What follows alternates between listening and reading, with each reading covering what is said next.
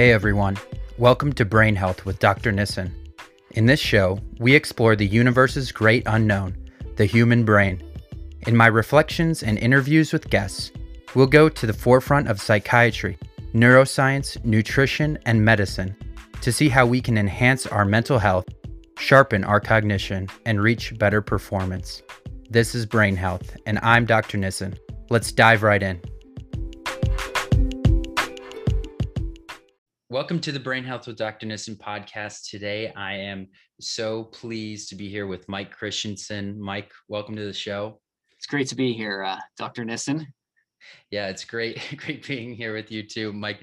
It, it must be really weird uh, when when Mike is saying Dr. Nissen to me because uh, I was uh, the first time that we met. I was a medical student. He he knew me when I uh, really didn't know anything about uh, CBT or Team CBT, and I still don't know much at all in comparison to Mike.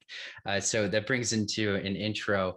Uh, so Mike is a registered clinical counselor, and he is a level five master Team CBT therapist and trainer. And so the the reason why I'm sitting here with Mike today is that Mike was actually my uh, my instructor when I was learning Team CBT. So for those of you who aren't familiar with therapy in general, I'm just going to take a few steps back and and tell you um, a little bit about uh, therapy and about uh, cognitive behavioral therapy, and then Mike can talk about you know the the team cognitive behavioral therapy and and some of the ways that we can use you know these approaches in therapy to understand better people's emotions and how it leads us to feeling how, how our thoughts lead us to feel certain ways and to have certain behaviors and the really intimate relationship that this has with anxiety and depression um, which is something that so many people are suffering from so um, so Mike works closely with his CBT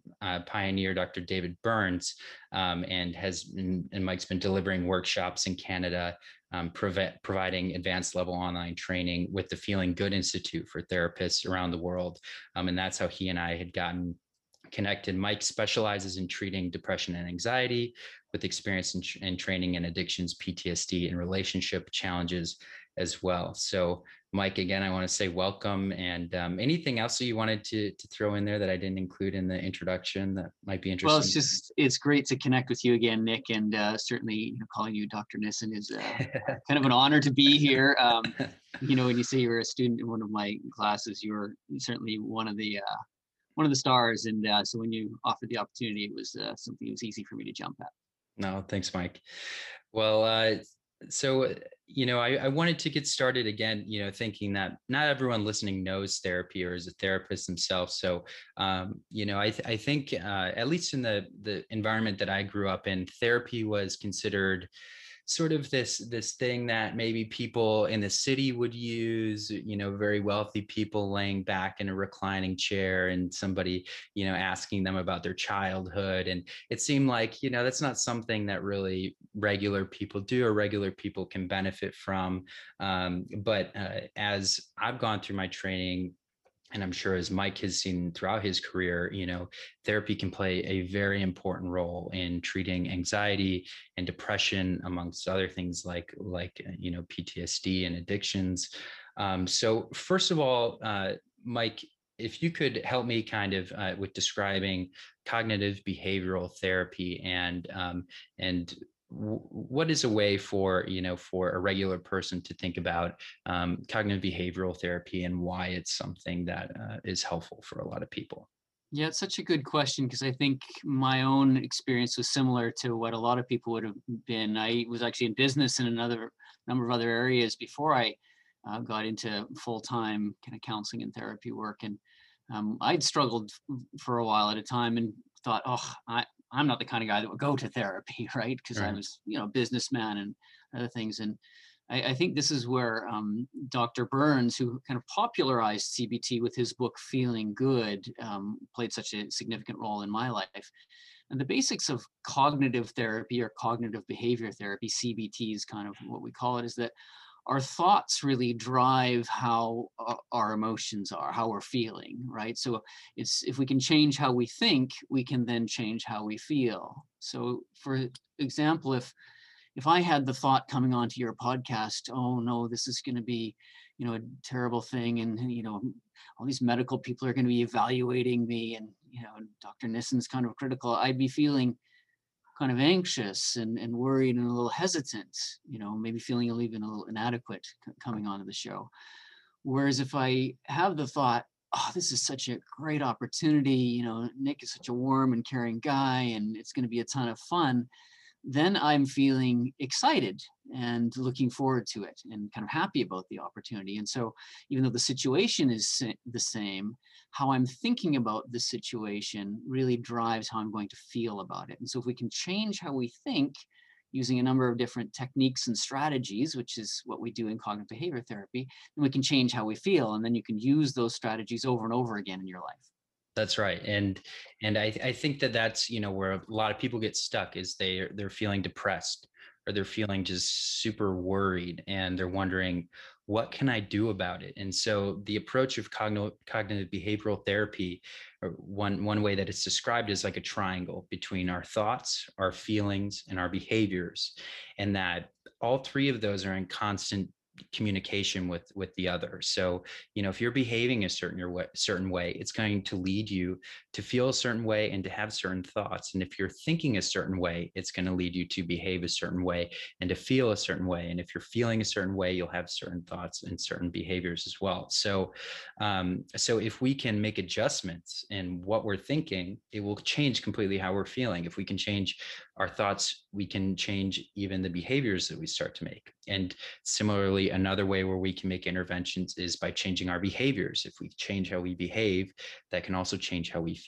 and it can also change some of the thoughts that we're having. So mike just gave an example of coming onto the show and thinking you know if i totally change the thoughts that i'm having this internal conversation that i'm having i'm going to change how i feel when going on the show and it's going to create you know a better result. So um, this is this is why you know for a lot of people you know you look at different podcasts or YouTube videos out there and there's a lot of energy around like coaching and self-improvement and and yet you know there's a stigma around therapy and in so many ways they overlap you know? And we we can get so much better um, we can get better outcomes in our lives. We can perform better and feel better um, by using you know these components of cognitive behavioral therapy of changing what we think to start to feel different. And, and those are a lot of the same principles that are made very popular and are very widely accepted by you know these big sort of self-help gurus and uh, you know um, coaching sort of people that you'll find online. Yeah absolutely. And I, I love how you describe that. And in many ways when we're doing kind of therapy it's really getting somebody who's highly trained with some of those skills and techniques when you're feeling stuck, right? When you've right. kind of tried the other things on your own, you've tried some of the self-help books and maybe listen to some podcasts and just a little bit stuck. You need a second set of eyes, uh, you know, to kind of look at the situation, go, ah, oh, I wonder if we use this technique to challenge the way you're thinking, or if you engage in this behavior and then evaluate your thoughts based on those changes, then we can get those results that we're looking for. Absolutely. So those those are excellent thoughts. And so I think that that brings us into the next part of, you know, who might this be helpful for? Who uh, you know, be it um, a, a disease that, that we often think, you know, think from in the, the from the perspective of psychiatry of you know major depressive disorder or post-traumatic stress disorder or just a general you know type of person who who might be able to benefit from cognitive behavioral therapy and why well, certainly in the in the early days of cognitive therapy, it was really highly validated for for depression, particularly, mm-hmm. right? If you can challenge the way you think, challenge the way you feel, and um, with a lot of research, it was super helpful for those that were struggling with kind of thoughts of, um, you know, feeling down or insecure or, or inadequate, you know, ho- hopelessness. And so it's very valuable there. We, we can see pretty quick results with it. The, the, when the behavioral aspect was kind of you know included and incorporated, and this is one of the things Dr. Burns discovered, you know, when he was first doing cognitive therapy, there were still some groups of people that weren't being as helped as much as he w- would have liked. And so he began to incorporate some of the more behavioral techniques. And this is where um, things like exposure techniques for anxiety can be very powerful. Mm-hmm. So when, when we're looking at PTSD, there's often both components there. There's a kind of depressive component, but there's also the anxiety of you know, recurring, you know, nightmares or visions or those types of things, or or just general fears in gen in general. And so that's where we combine both the cognitive techniques as well as some of the behavioral techniques to overcome those those places where we're kind of stuck in, in, in, a, in a rut. Yeah, and uh, I think that part of what you started to touch upon is, you know, something that makes team cognitive behavioral therapy, which is the type of therapy that you specialize in, and is what uh, you trained me in. You know, some of the different things that it brings to the table. Could you talk a little bit more about team cognitive behavior behavioral therapy as it relates to cognitive behavioral therapy in general? Yeah, absolutely. And this is where, um, you know, Dr. Burns, uh, who's still going strong actually after all these years, he, he originally, you know, trained under Dr. Aaron Beck, who's kind of one of the fathers of cognitive therapy and, mm-hmm. and also worked on with Albert Ellis. But then when he wrote the book, Feeling Good, it became a bestseller for depression self-help and still is one of the bestsellers to this day. And he just recently released his book, Feeling Great. But one of the things he discovered, and he was a psychiatrist that was not happy with just handing out meds that mm-hmm. didn't seem to be as effective as he would have liked. Um, he found there's a certain percentage of the population that weren't actually getting better as, as quickly as he, he would have liked. And so he, he really incorporated his research mindset, right, to doing testing so he would do a, a check-in test before and after every session. How, how are you feeling before and how are you feeling after and how did the session go? And then he would get that feedback to see what are the components that are actually working. And so that's the T in testing when we talk about team. And then the E is the, the empathy part. He, he found there's a real powerful connection. If you have a good uh, um, therapeutic alliance, we call it, or a good connection with your therapist or your counselor, that's a foundation of doing great work together. There has to be that mutual trust. And then the, the third component is the A, and he um, call that, calls that now assessment of resistance or, or agenda setting. And this has really been the most recent development in the last 15 to 20 years, where he's identified um, the really wonderful things about hanging on to or clinging to our symptoms, right?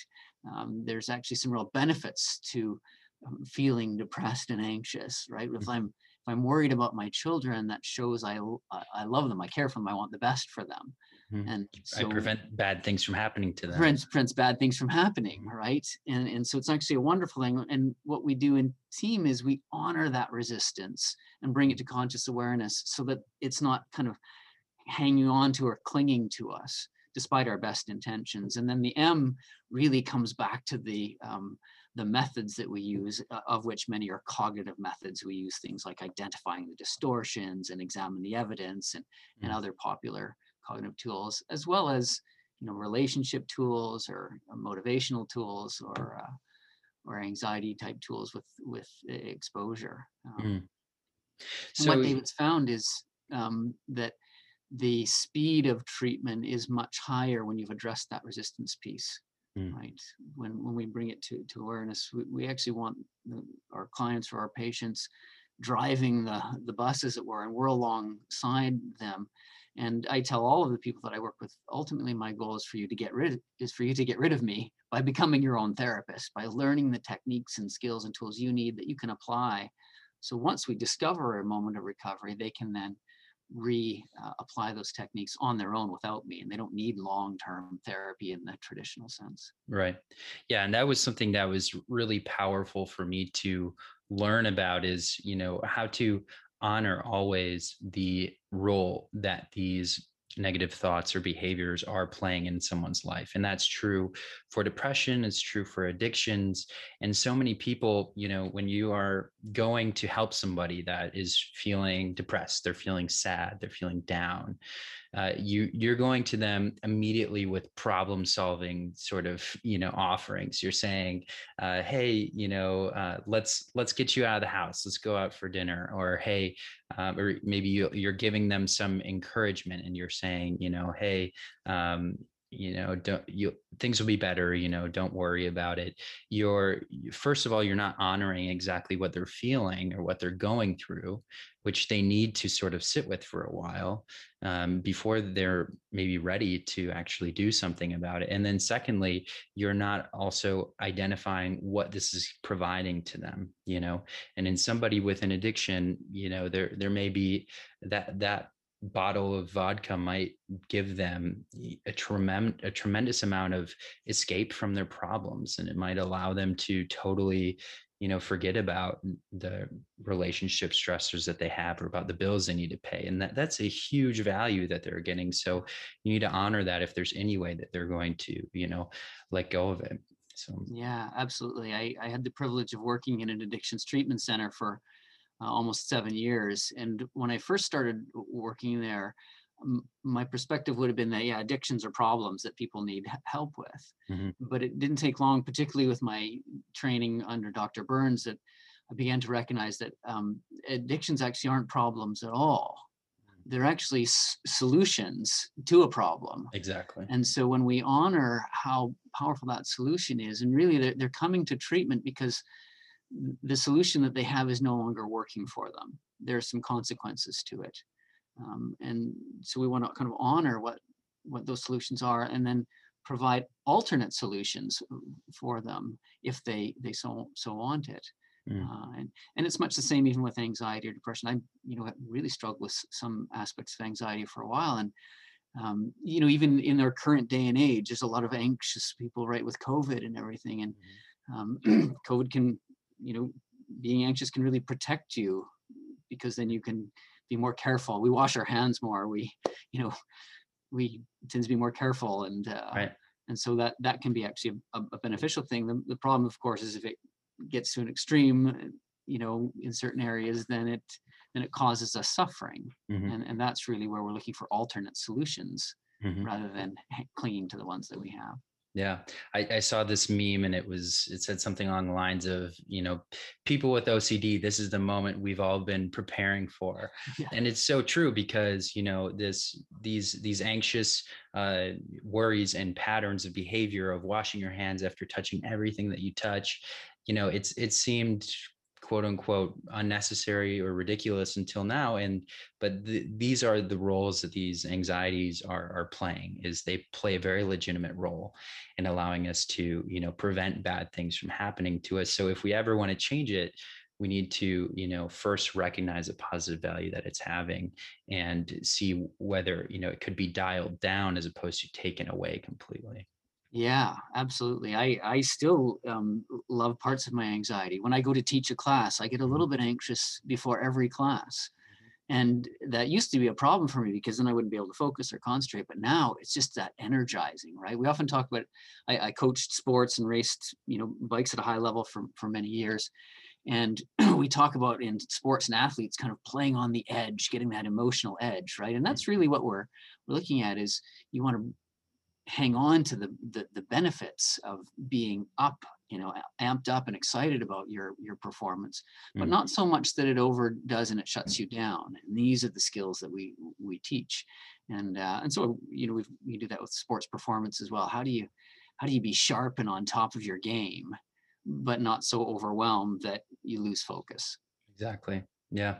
Well, I think that's something that everyone could benefit from, you know, even if you're not a therapist or a counselor or a doctor, you know, we can really benefit from honing these skills of communication and of empathy, of really, which is a key tenet of emotional intelligence, of being able to recognize emotions in another person and to um, to honor them to the correct amount and you know uh, to to respond in a way that's helpful. And i already touched upon this before but so often you know somebody complains to us and we give them sort of a false encouragement of you know everything everything will be fine or maybe it's not even a false encouragement maybe it's a real encouragement but uh, everyone seems to know when they're feeling bad when they're feeling down it needs to be honored for a while. It needs to be sort of mm. sat with uh, for a little while, and um, and so this, I think that um, something that would be helpful for us to go through is in within Team CBT. There's this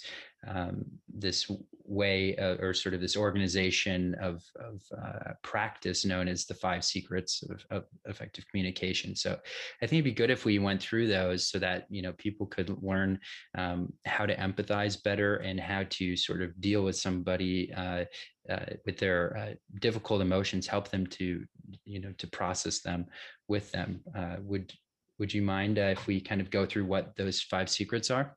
Yeah absolutely. And i think this is uh this is a, a key part of what we do in all of our training. Um, the empathy piece gets infused to every part of it during the Mhm. testing, during the assessment of resistance, using the methods. And my my opinion of you know Dr. Burns, David's greatest contribution to psychotherapy, which has been massive, is that he's able to take these really um, profound and and deep you know concepts and make them simple enough for guys like like me to understand right? For us kind of mere mortals. Mhm. and and uh, when he was um, really working in cognitive behavior therapy learning it he discovered there were some people he didn't connect with very well and and it was hard to do and he he actually found that some of his students were better at connecting than he was. And so he distilled those components down and made them very kind of simple with these five secrets and you'll see them in other communication techniques they may be called something else um, but with these the combination of these five has really simplified it to make it um, easy for us to understand. That doesn't make it easy to do. In fact they're extremely difficult to do and they take a ton of practice. Uh, Mhm. i still get together with a, a couple of colleagues of mine every two weeks and we practice together so i can hone my skills and, and whenever i meet with david we practice together and he's been doing this for well 50 plus years and so we never stop learning. That's one of the beauties. So the five secrets are are built on kind of what we call the ear acronym ear right? And uh, it's all about listening putting yourself in a posture where you're trying to hear and understand what the other person is saying to you both on a um, kind of technical level what are they actually saying what the words are saying but also on an emotional level and that allows you to connect more deeply with them. So the first of the five secrets is called the disarming technique, and it's particularly powerful and, and useful when somebody is criticizing you when they're negative. And the idea is it's built on the kind of paradoxical law of opposites, where if you agree with a criticism, um, you actually end up putting the lie to it and, and you disarm them. So as an example, if um, somebody, well, I had somebody write in a feedback form to me once, um, they were giving me feedback. What do you like the le- least about the session? And and this particular gentleman said, "You suck. I never want to see you again. You're the worst therapist ever." And here I was kind of the top ranked, you know, team therapist in Canada. I'm thinking, well, how can that be true? and, and yet, when I took a step back and thought, disarming technique, how can I agree with that? I realized actually it wasn't just a little bit true; it was completely true Mhm. you see, I'd missed something very important he was trying to tell me. And so I had to find some way of agreeing with him and saying, actually, you know what? When I read what you wrote there, it was hard for me to read because it, it was true. I did suck. I was kind of the worst therapist ever. And almost immediately when I responded to him in that way, he he, he calmed down and, and then let me know more about what's going on. So the Mm. first one is hard to do, but you have to agree with the criticism, even though it seems ridiculous and absurd and um, and you will therefore then be able to connect more deeply with somebody. The the second part of the E, the empathy part, is the more traditional um, training we get in empathy training, and that is thought empathy and feeling empathy. And thought empathy is reflecting back, repeating back what somebody says to us using their own words, and so we actually capture what they say. So so when I responded to this gentleman, I I responded by saying, you know what, when you said you suck, I never want to see you again, you're the worst therapist ever. That was thought empathy. I was actually repeating back what I said. And the idea is that um, when I tell you I've got the message and repeat it back to you, then you know I actually got the message, right? It's kind of a, it's kind of like the fast food, um, you know, rule where if you, um, I think there's a guy named Harvey Karp out of, he's a um, pediatrician out of California who's d- designed this for children, and I picked this up from him, and he he said when you repeat back what somebody says, it's kind of like when you go through the drive-through and you say, "I want a burger, coke, and fries," and the person at the other end says, "Okay, so that's a burger, coke, and fries, sir." That's thought empathy, right? Because now we both know we got the message, Mhm. and it's important to use other people's words as accurate as we can, so that they recognize, "Oh yeah, we're actually paying attention." Yeah. The feeling empathy part is guessing at what their emotions are, or if they've used an emotion word, and then bringing that out out out into the open by Mm. saying, "Oh, you know what? I imagine you're probably feeling pretty frustrated or annoyed or even upset with me. Am I on the right track with that?" And that's the E part. And uh, the empathy finishes kind of with that inquiry. So disarming technique, thought and feeling, empathy, and then inquiry to check in and make sure you got it. Mm. That's the starting point. Yeah. So I, I, wanted to interrupt here because, you know, so that you can go through the rest of it. But I think that it is so important what you were saying about the disarming technique in finding some truth about what the person is saying. Um, this is it's something I see in the hospital all the time. Uh, that there will be somebody who's very upset. Um, I remember there's this one guy who um, he was leaving the hospital and he really wanted to have a coat, and I felt really bad because there was no coats that we could provide in the hospital, and uh, you know we had the social workers look into it, and um, and it was cold out, and so I really felt bad. Um, but he, you know, he was saying, you know, this is this this place is total garbage you all don't care about me you know you're not how how are you letting me leave without having a coat? And you know and um if i would have come up with an excuse and said you know um I, I would have loved to but we just don't have any or uh you know um it's we're doing the best we can we're doing the best we can. Yeah it's I, am not uh, he's not he's not sure deep down whether or not i really understand what he's saying and likely what you'll see with people you know when you're arguing with them is that they tend to repeat themselves until it's clear that you understand it. So until you can communicate until you can say one that you're right there there's you know um, uh, it it is um, you know we we we're not providing you with what you need or you know finding something true with within what they're complaining about and then um, and, and then repeating back to them in their own words what their concerns are about this then it's clear to them you understand you've received it. And oftentimes that that helps to bring down the argument the energy the anger behind it because they they understand now they've been hurt and there's you don't run into the same cycle of repeating yourself repeating yourself one person battling against the other back and forth back and forth. Yeah absolutely. It, it, it's a much more efficient way of communicating even though it seems like well we need to let them know that we're trying to do everything we can so they can understand we're you know what happens is we end up getting kind of defensive when we do that and we get into what i call explaining mode. Mm-hmm. and when you get defensive then the other person will then be, be defensive back. Whereas if you let your defense down and go, oh, you know what, sir, you're absolutely right. This situation, it, it sucks. It's terrible. We're not, we're not actually providing what you need. And, and this is a terrible situation. Yeah. Right. And you deserve better than that. Mm-hmm.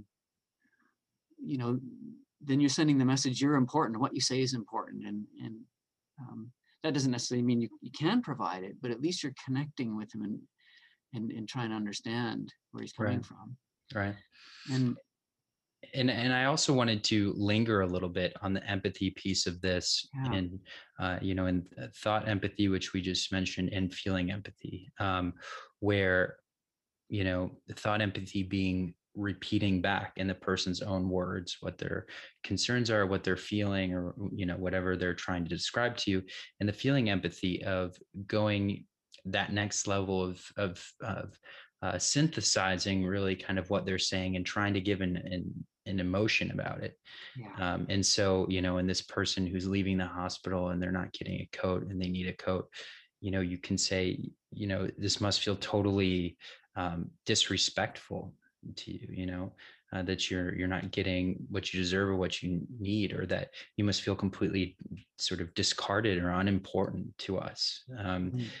uh, you know eh, doing that is is really i think a, a powerful um, uh, way to to practice empathy in your own life of really thinking of you know how can you uh, listen to what the person's saying and identify the emotion uh, that that they're ex- experiencing because again it will go to uh, they'll they'll then he- understand that you understand them and um, it helps to kind of deflate the the anger or the uh, frustration in, in the in the conversation going on and um, and help the person to feel more heard yeah, for sure. You're connecting with them using thought empathy on the kind of intellectual level, right, mm-hmm. on the mm-hmm. content level. But with the the feeling empathy, you're connecting with them on the emotional level, and that mm-hmm. that, that go, does go to a, a deeper place, right? And so, you know, with this illustration we're using, saying, "Oh, you know what? I imagine this is pretty frustrating you know, for you, and you, you know, if I, I were you." Be pretty angry about this because this isn't right. Mhm. Right? You have every, every right to be, you know, t- am I on the right track there? Am, am, am I hearing you? Right. And this is where the inquiry follows up with the the feeling empathy because we don't we don't actually ever really know how people are feeling. We can get a sense based on their behavior and but to tell somebody how they're feeling rather than to bring it out in the open in a kind of inquiring way that honors their op- opportunity to correct you. And that comes from a very humble position right?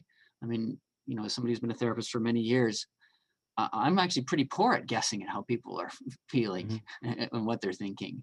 And in our in our testing which is one of the reasons we use testing um, the research suggests that we're actually um, you know you can get better at it but we're all still pretty poor at it and so when we do the feeling empathy we do it in a way that really honors you know what the sense is what's going on but also gives them an opportunity to clarify Mm. right um, certainly this gentleman that wrote to me you know you saw kind of want to see you again when i when i did see him again the following week fortunately we had an, an- another opportunity i said oh you know when i read what you wrote um, you know, you said, I, I saw, you never want to see me again. You're the worst therapist ever. That's thought empathy. And I thought to myself, oh, I imagine you're feeling pretty, pretty disappointed in me, frustrated, pissed off, even really angry. Mhm. Right. And, and I said, am I, am I on the right track? And, and he said, yeah, you got it. Right. And then he kind of let me have it a little bit more. Mhm. Right. Because now we were actually conversing, He was Mhm. opening things up um, by just honoring it. It didn't have to be defensive. Um, didn't have to explain why I messed up. I, I had messed up. I'd missed something important he was trying to tell me. Well, awesome. So this is, you know, the E part of that EAR, EAR acronym that you just mentioned. It is the empathy. Um, so we can do that by beginning with disarming the person by uh, acknowledging the truth in whatever it is that they're describing, and then we can give thought empathy of repeating back to them what what they've you know described or said, uh, and then the feeling empathy back to them, and then also by inquiring at the end of you know, am I getting this right, or what else you know what else am I missing here? What else would you like to add? Um, that helps us to kind of flesh out the empathy that we provide at the beginning. What's the rest of the EAR? Yeah, and just uh, one more point on the inquiry. There's kind of two two kinds of inquiry. Mhm. The one kind of inquiry is checking in to see if you got the message. Right? Mm. Did I get that right? Am I on the right track? That's one. And the other kind of inquiry is kind of the more open-ended. Tell me a little bit more about you know kind of what you're thinking and feeling. That o- opens up the conversation for for more. Right? Mm. um, and judiciously placed, they they either connect, uh, you know, very deeply, or give an opportunity to to hear more about what's going on. Mm. Um, once, and these don't necessarily go in any order, right? We we put them in this order because I think it helps us to understand them and, and clarify and practice them. The next piece is the A part, and and and David titles this kind of assertiveness, although uh, traditional definition of assertiveness would not apply here because usually we think of assertiveness as how do I defend my position and, Mhm. and state my position. And what David's referring to here when he talks about assertiveness is sharing how we are feeling in that moment and, and not hiding ourselves from it in a very open, authentic, genuine, but also humble way Mhm. right? So just as an example with this gentleman who who wrote to me, Yusak, I, you know, would have shared, you know, oh, it was hard for me to hear, to read what you wrote. That's an I feel statement. It, it wasn't easy. It was it was difficult, and I'm feeling a little kind of disappointed in in, in myself because you deserve better than that. Hmm. And so I'm I'm actually sharing some of my emotions with him. Now in the professional setting, there's some some balance to that. You don't kind of overshare your emotion. That would be unethical um, behavior. But in the context of our our relationships, um, you know, when we hide our emotions, it creates this barrier between us, and so we actually bring ourselves into the room with them. And this is a little bit contradictory to what would be more traditional, you know, therapy training or e- even I would say empathy training, where we're told it's all about the other person. Well, part of it being all about the other person is you allow them, you know, the opportunity to to be in the world together with you, Mm. and, and so we do share our, our, our emotions. Right.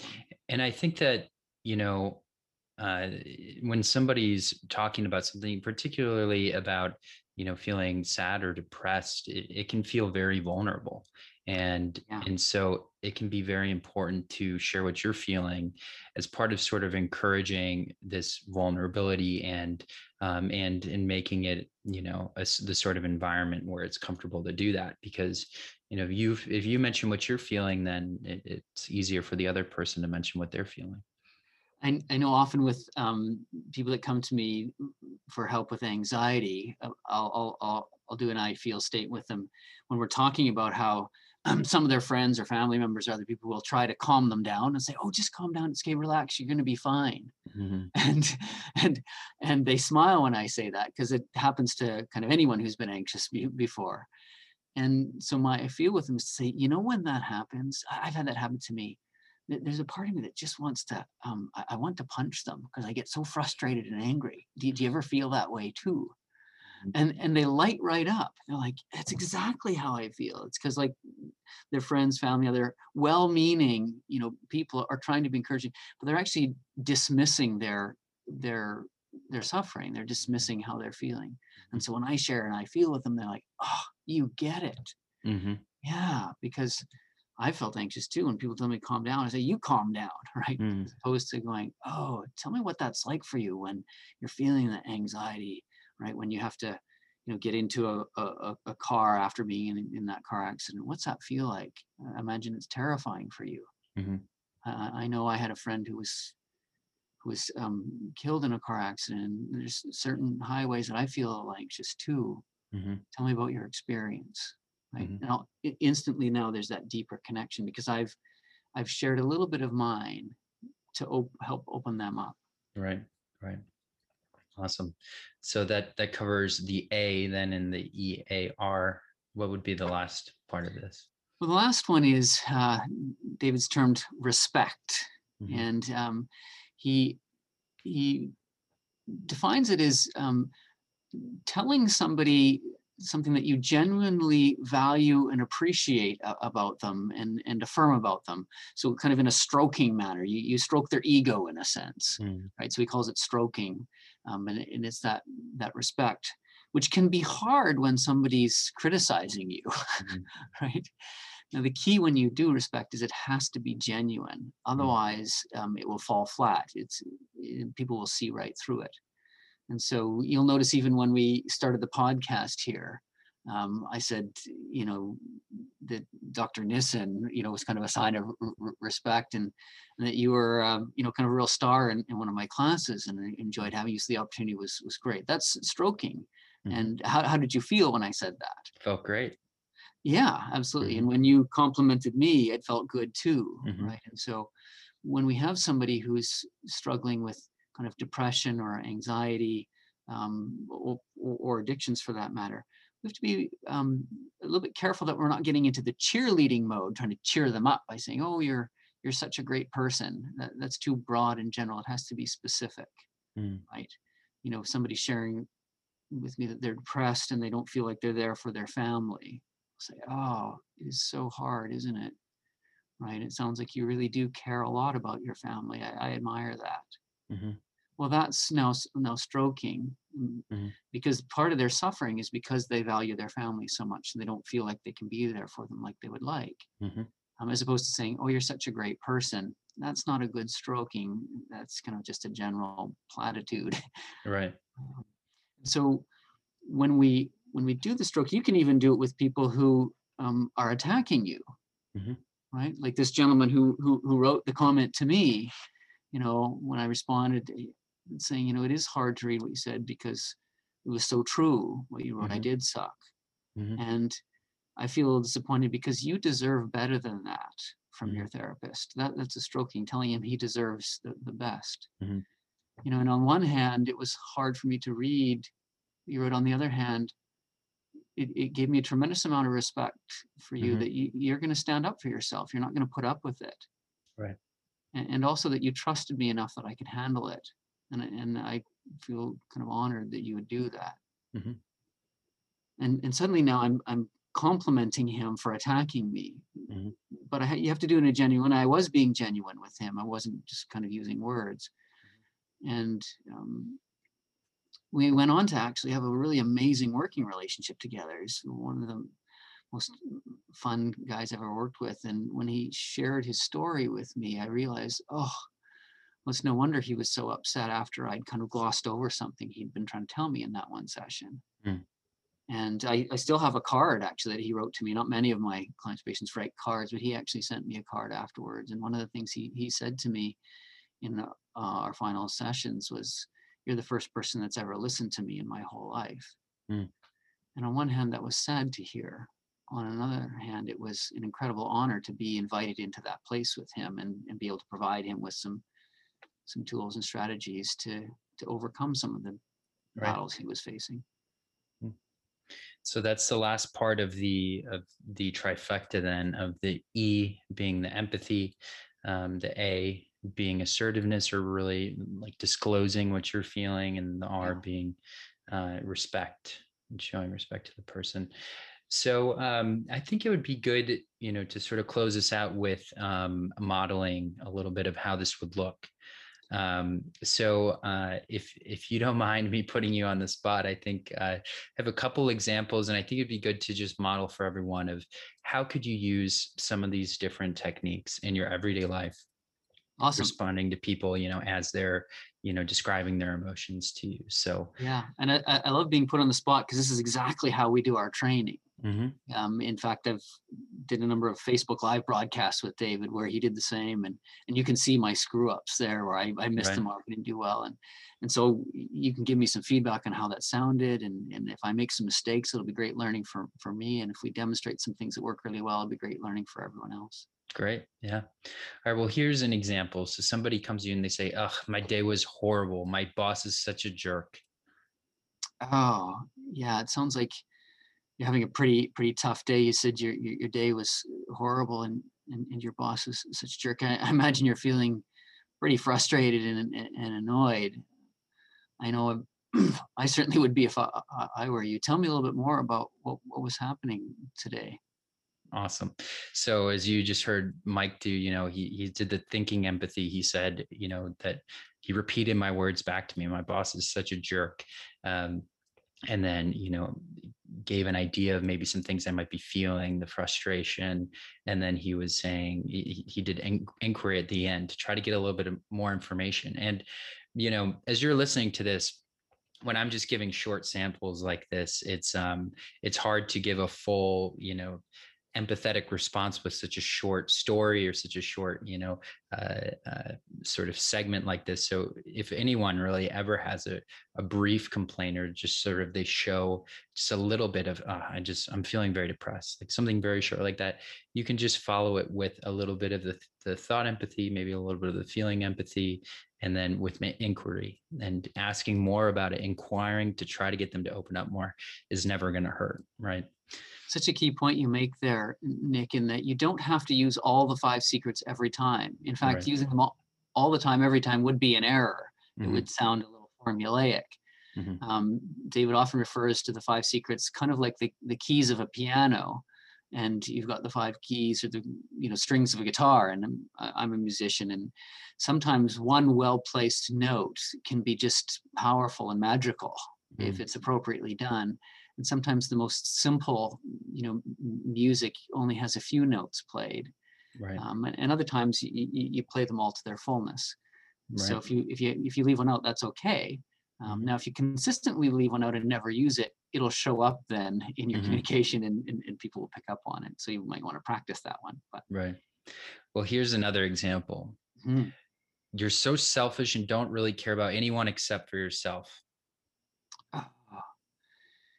you know when you when you say i'm i'm so selfish i don't really care for anyone except for myself it um it hits home because i think you're pinpointing something that is so true something i know I, I struggle with i sometimes get caught up in my in myself and, you, and you've nailed on the head i'm guilty as charged and i imagine that um when i'm when i'm like that it's pretty annoying to you, pretty frustrating. I know I get annoyed with my myself and I feel a bit disappointed because you um you know you you're important to me and and it, it's difficult when we have this this this disconnect. Am, am, am I hearing you right? Mm. So that was a good example where Mike was able to use disarming, and he said, "You're right," you know, and that I think that's often the case when when there's a, tan, a, a, a taste of sort of anger and what the person's saying of acknowledging that they're right and it and they are right you know that we all get caught up in our own lives and we we you know fail to really care about other people probably as much as we should so um so that was a great example of of disarming as well as you know some of the other uh, uh forms of empathy and some inquiry it's hard to do because you have to set your ego aside right you have right. to set your defensiveness aside and and that that comes with with intense practice and mm-hmm. um, you know for me my my kids my family have been fantastic at you know helping me develop i i often give the illustration my my daughter when she was about 10 or 11 my kids are teenagers and adults now but um, i would be kind of listening to her and she would say dad don't give me that psychology crap and because I, mm-hmm. I was practicing the five secrets and mm-hmm. what what she was saying is nice try, but you didn't do them very skillfully. You know, you were trying to do, you know, thought empathy and disarming technique and stroking, but you missed the mark. Right. And and when that happens, it's such a cool opportunity because then you just fall back to the five secrets and, mm-hmm. and practice them again. And so my response would be, oh, you're, you know what, you're right. You, you could tell I was kind of practicing my psychology skills, right? Mm-hmm. I wasn't really listening to you. And I, I, bet that's pretty annoying to you, isn't it? She's like, right. yeah, can you just be my dad? yeah, you, you just deserve to have your dad right now. okay. And then, and then all of a sudden she just started talking again. Right. Um, right. yeah. It's, um, you know, if there ever is any part of it that is disingenuous, you know, people will sniff that out. And so it, uh, it's a skill for all of us to, continue to develop of really, admitting our own mistakes and really being curious about what the other person's feeling because otherwise if you're being formulaic and you're not honest about it people will sniff it out. Yeah and um, when we when we do our practice when we do our training we um we grade each other we say what grade did i get? Was it an a a b or c a d? And, and that's hard because you know, you're going to set your ego aside to get a grade. Right. And then and then we talk about what, what did we do well? What worked? What felt good from kind of a gut level and a te- technical level? And and then how could it be improved right? Mm-hmm. and and you'll see david do this you know if you listen to david burns podcast and he's practicing he'll say what grade do you give me? Mm. and because he's always wanting to learn. Mm-hmm. yeah. he's the master of it so. Right. All right well one final example here. So yeah. I give up. Life just isn't worth it oh. You know when you when you say um you give up and life just isn't worth it my my heart sank a little. Um, because it sounds like you're feeling mm, pretty pretty hopeless and pretty down. And it's a dark place to be. And um, i wonder if you'd be willing to tell me a little bit more about what's what's going on for you what's happening. So that was another great example where you know it was brief what i said to mike and he was brief in what he said back to me he didn't need to do everything uh, but one thing that you showed there was saying my heart sank a little bit of, of sort of modeling that um, the assertion or the sort of modeling the self disclosure of your emotions yeah. uh, to keep it in sort of a uh, vulnerable sort of mood and encourage the person to say more you know because you've really gotten so little information from the person but they're clearly feeling something so profound so you know do your best to try try to get out more from them so you can better understand yeah just hear where they're coming from and even when you say my heart sank well there's a little bit of a disarm in there you're like hmm. oh yeah it's true right you are you're in a dark place this is a tough place for you to be right now mm-hmm. and that that makes sense tell me more about what that's like for you yeah I'm, I'm kind of be honored to to walk in this place with you if if you'd allow me. Right Awesome. Well, Mike, I think that this has been such a great little whirlwind tour of cognitive therapy, team CBT, and really, I think, you know, some things that a lot of people can benefit from in their everyday life mm. of how to show better empathy to others and, and how to, you know, change our thoughts so we can feel better and and uh, live better lives. So, uh, before uh, sending everyone off, do you do you have a way that you know people that could get connected with you or the Feeling Good Institute or the work that Dr. Burns is doing? Yeah, absolutely. Um, and it's been such a such a good time hang, hanging out with you, Nick, and be happy to do it again in, in, any time.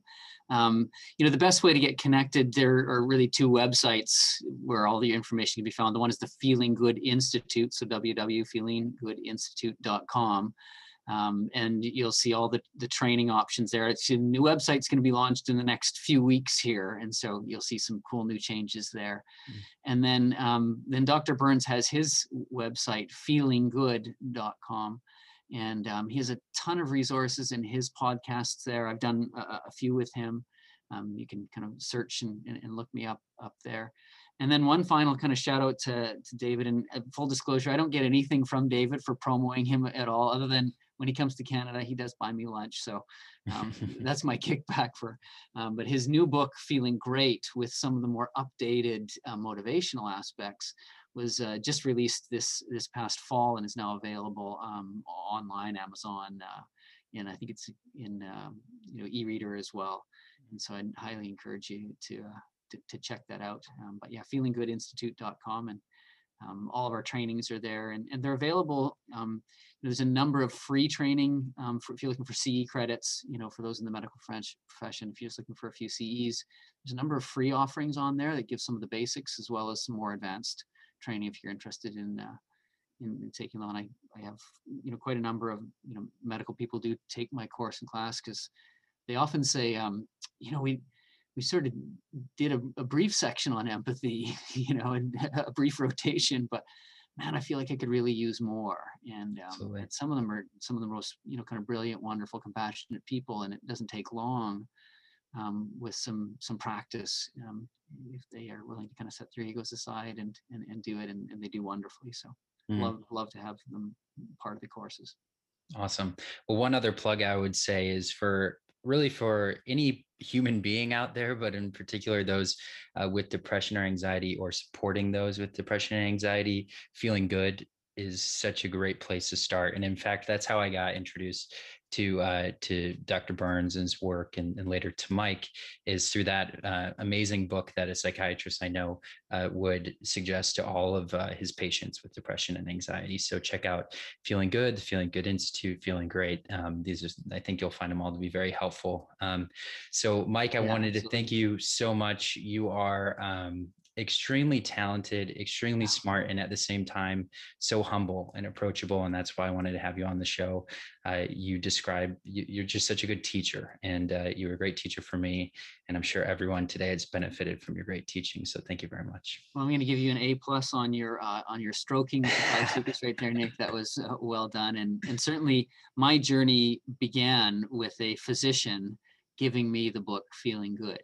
Mm. And um, in many ways, kind of owed my life, you know, uh, to that position and to, to Dave. Got my start. Um, I'd done my undergrad degree a number of years before, but then I made the shift back into doing this this type of work. And and now we offer kind of online therapy as well throughout Canada and the United States. And mm. um, I have the privilege of kind of offering that to people who you know may not have access to it. And so mm. you can check that out on feelinggoodinstitute.com as well. Great.